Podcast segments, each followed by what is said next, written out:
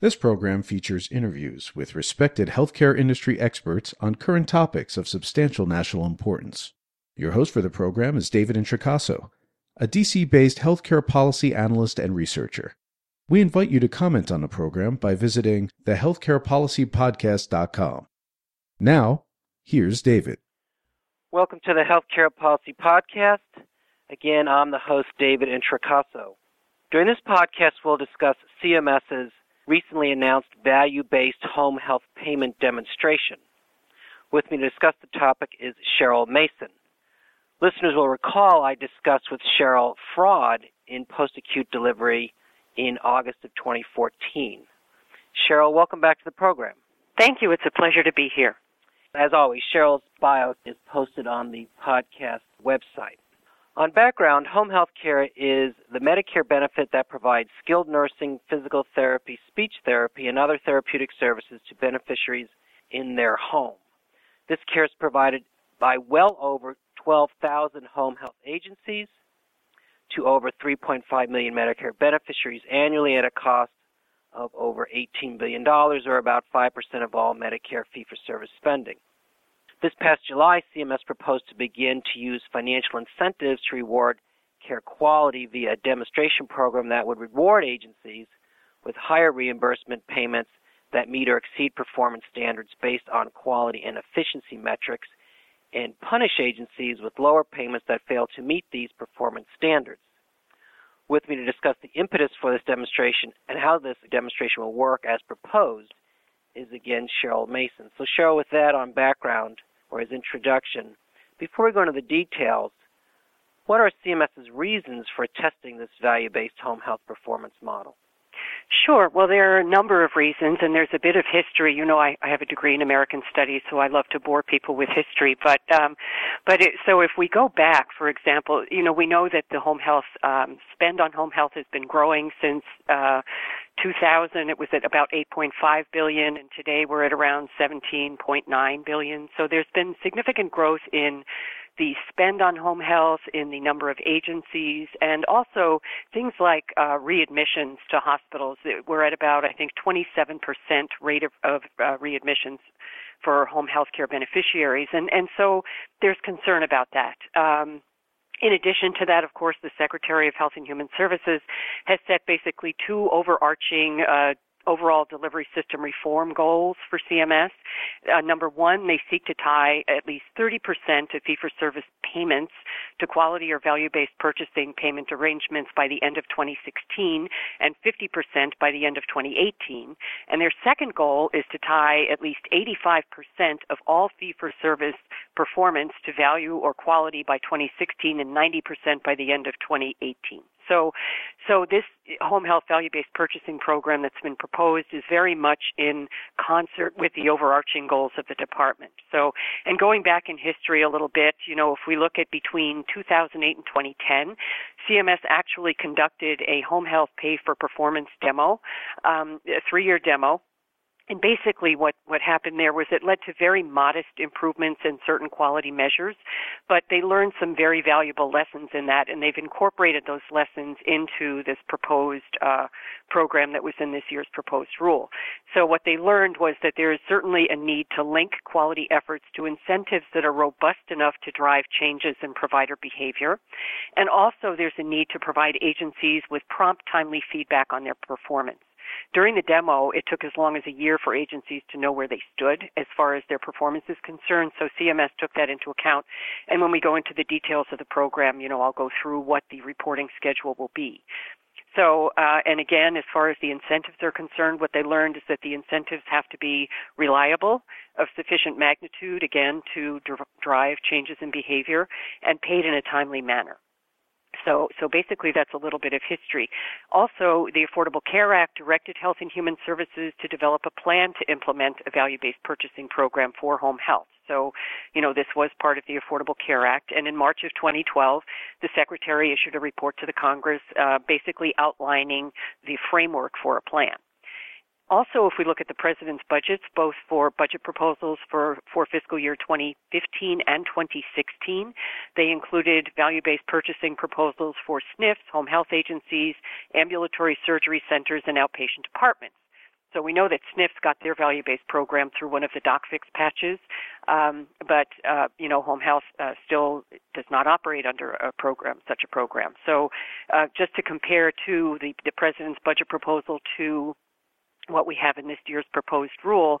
Uh, the, the, 2016 budget proposal called for 2% of payments to be tied to, tied to quality and efficiency for the first two years of implementation of a program beginning in 2017 and at least 5% beginning in 2019, and that these, these uh, payments should be made in a budget neutral manner overall to the industry.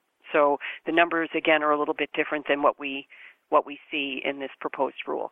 And then finally, in last year's rulemaking, CMS uh, sought feedback and comments on the creation of a value-based purchasing program. Uh, they suggested that they were going to create a program that would involve providers in five to eight states uh, with incentives of as much as five to eight percent. And indeed, what they did in this year's proposed rule is they included all providers in nine states, and they did stick with their five to eight percent uh, financial incentives phased in over five years. So, bottom line is this was expected. Exactly. No, no, not a big surprise. Well, let's then go to the substance, and you did give a few, uh, make a few comments in that regard.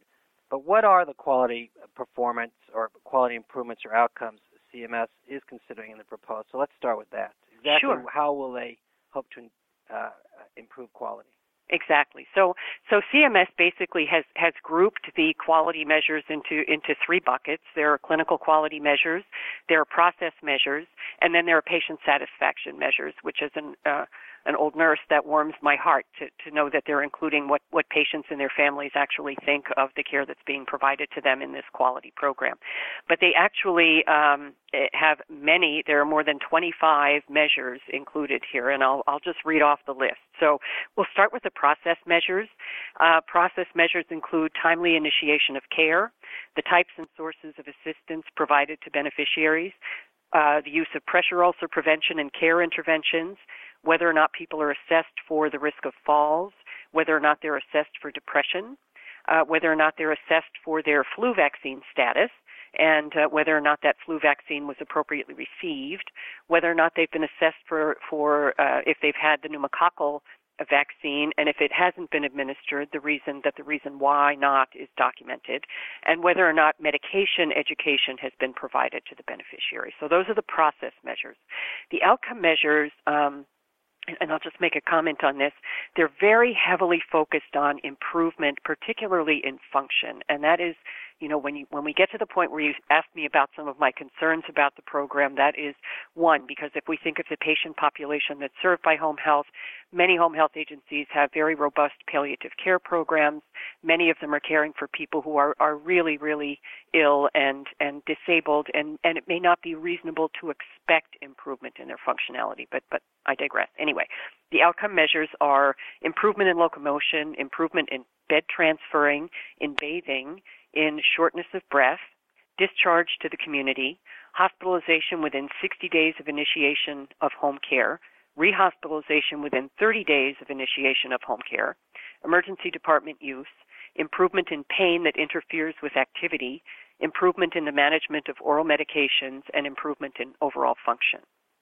So those are the outcome measures, the clinical outcome measures. And on those, we want to reduce hospitalizations in ED. That's what they're measuring. Exactly, okay. exactly, right.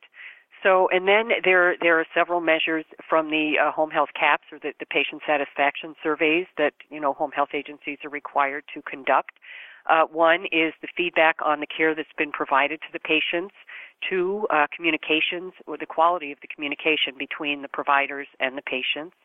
Um, they'll also be uh, collecting data on specific care issues.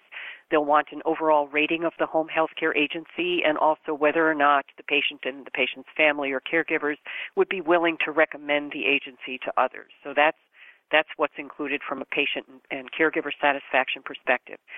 And so then all of these basically are things that are already monitored by home health agencies. It's information that's already gathered either through the home health CAHPS process or through the assessment process, which is called, of course, their, their document that they use for assessment is called the OASIS. So, so these are not new things for the home health agency to capture, but they did add four new measures, uh, including whether or not agency personnel have received the flu vaccine, whether or not patients are being assessed for the necessity of a shingles vaccine, whether or not advanced care planning is being done uh, with patients, and also adverse events for improper medication administration and or side effects. So, so that is quite a laundry list of quality uh, process uh, and outcome measures um, that, that they would have to track. And, and basically, the way it will work is CMS would use calendar year 2015 as the baseline year.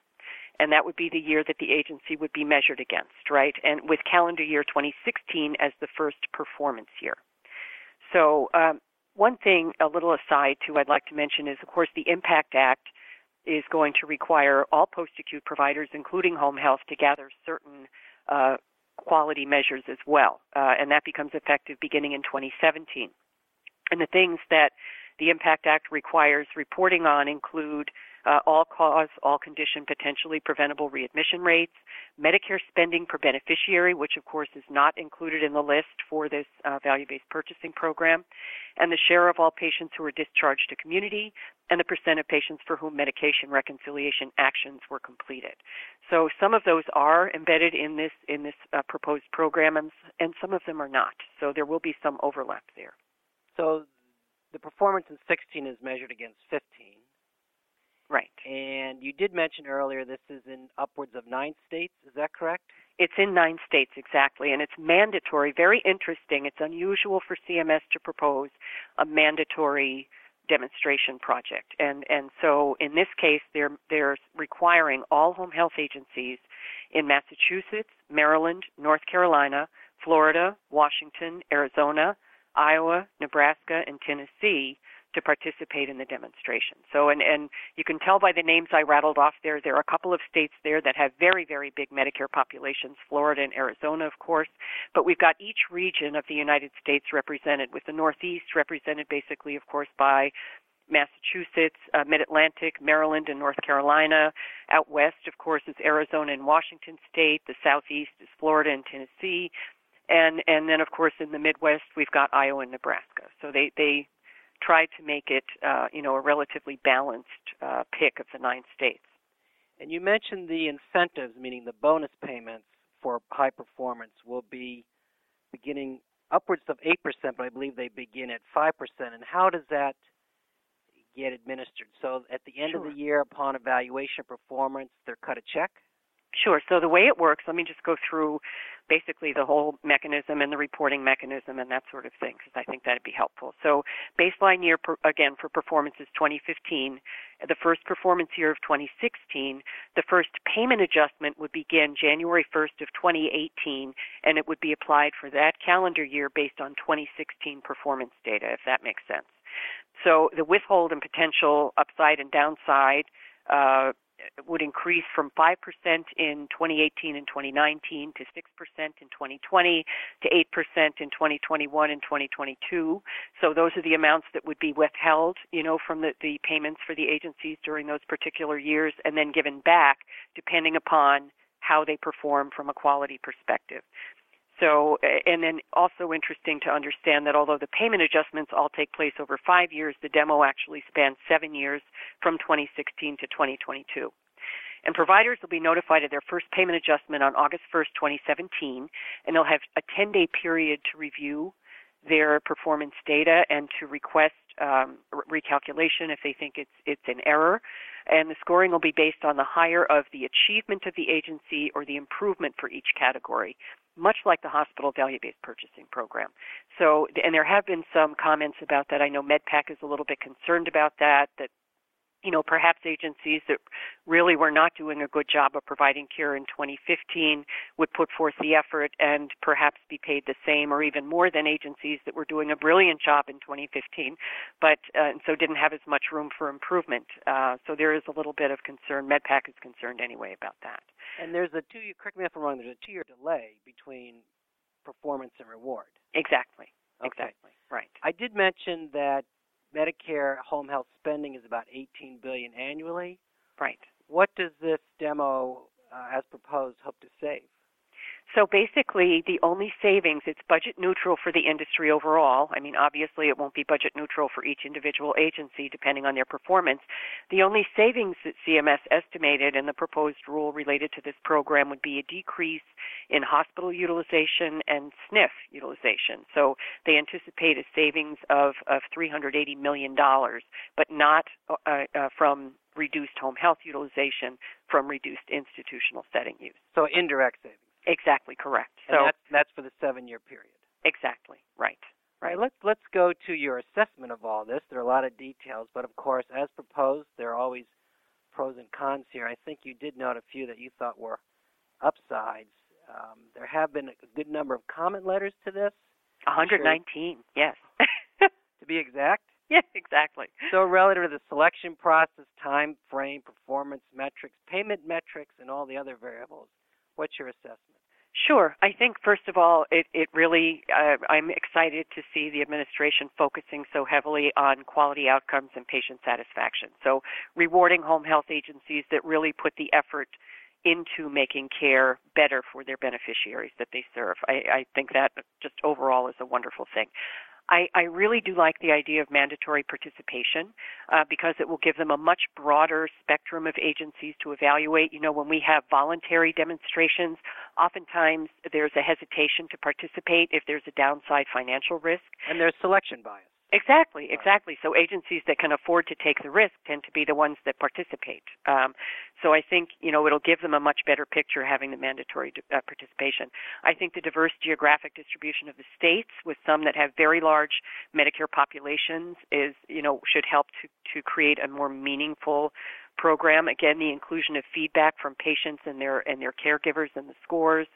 Um, the incentives I know are of a, a, great deal concern to the industry, the five to eight percent, um, but they have. I mean, if we look at it not from the industry's perspective, but objectively based on what they learned from the demo that they did previously, that certainly would have. Um, you know that, that five to eight percent, I believe, would be meaningful enough to drive changes in behavior. And they have high margins to begin with overall. Exactly, higher than other providers. And one of the arguments that the industry is making is look, the hospital program started at 1.25% withhold and, you know, potential up or downside uh, potential, and then uh, up to a 2% when it's fully phased in. But if we look at hospital margins, they're actually negative, right?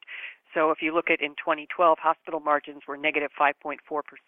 Home health was positive 14.4% in the same period. Now margins for home health have gone down since then because of rebasing and and the you know the recalculation of case mix weights, but but they're still north anticipated for 2015 to be north of 10% on the positive side. So it's it's hard to compare those two sectors uh, from that perspective.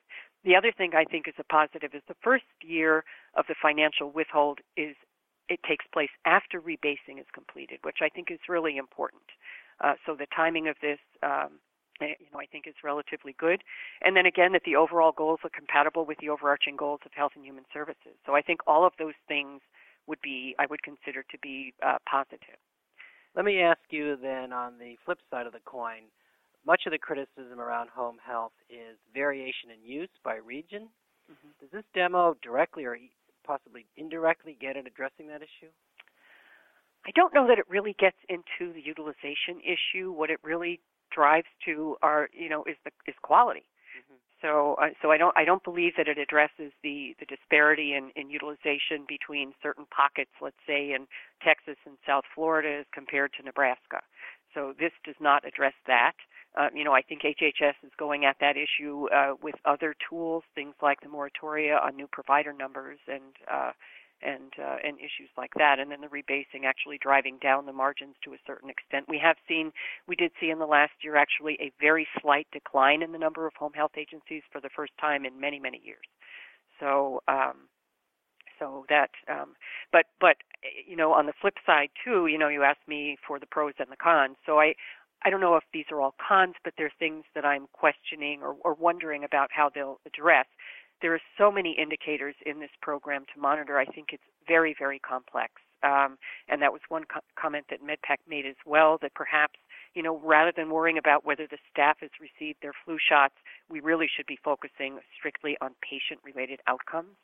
Um, so, so that um, you know, I worry about the complexity as from it. You know, I used to run home health agencies, and from a former administrator's perspective, uh, it, it seems like a very complex uh, program. And the other thing is, why not use the same indicators that the Impact Act are requiring, and certainly including resource use. I, you know, I think that's a very valuable uh, measure to include in this.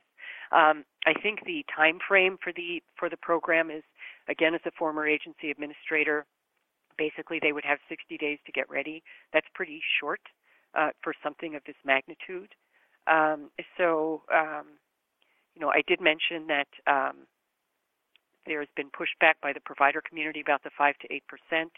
Uh, the other thing that I would say too about the time frame for hospitalization and rehospitalization, um, you know, there, the average number of, of episodes per beneficiary is 1.9 episodes, and the hospitalization only takes us to 60 days uh, from the initiation of home care, which is one episode. So, uh, so and you know, and then rehospitalization only within 30 days of the initiation. Wouldn't they perhaps want to monitor rehospitalization throughout the entire course of home health uh, being provided, and then perhaps even afterward? So, uh, so that's a concern. And then the other one is about the number of, of indicators that are related to improvement in the patient condition. We know that, you know, in the Jimmo v. Sebelius lawsuit, the court found that, that CMS cannot use an improvement standard to determine whether or not a person qualifies for care that will be reimbursed by Medicare. Now, it didn't say anything about quality measures being based on improvement, right? Uh, because that this you know idea really hadn't been completely hatched at that point. But but there is a concern about that so many of them being focused on improvement in functionality and and perhaps will this disadvantage home health agencies that are caring for more clinically complex uh, patient population. And where the hope at best is stabilization. Exactly exactly. Well we have time for just one uh, final question. So this is a proposed rule out in early july. Right. when does this go final Sure, usually around Halloween. It has to be finalized by November 1st because providers, uh, if it's finalized as proposed, providers will, will uh, have to have 60 days to get ready for implementation, which would be effective January 1st of 2016. Well, Sherill, whirlwind tour of this proposed value-based home health payment demo. So thank you so much for your time once again. Absolutely, always a pleasure, David. Thank you. You have just heard another edition of the Healthcare Policy Podcast hosted by David Introcaso. To comment on this program or others, to see information about upcoming interviews, to suggest a program topic, or to hear an archive program, please visit our website, thehealthcarepolicypodcast.com. Thank you for listening, and please listen again soon.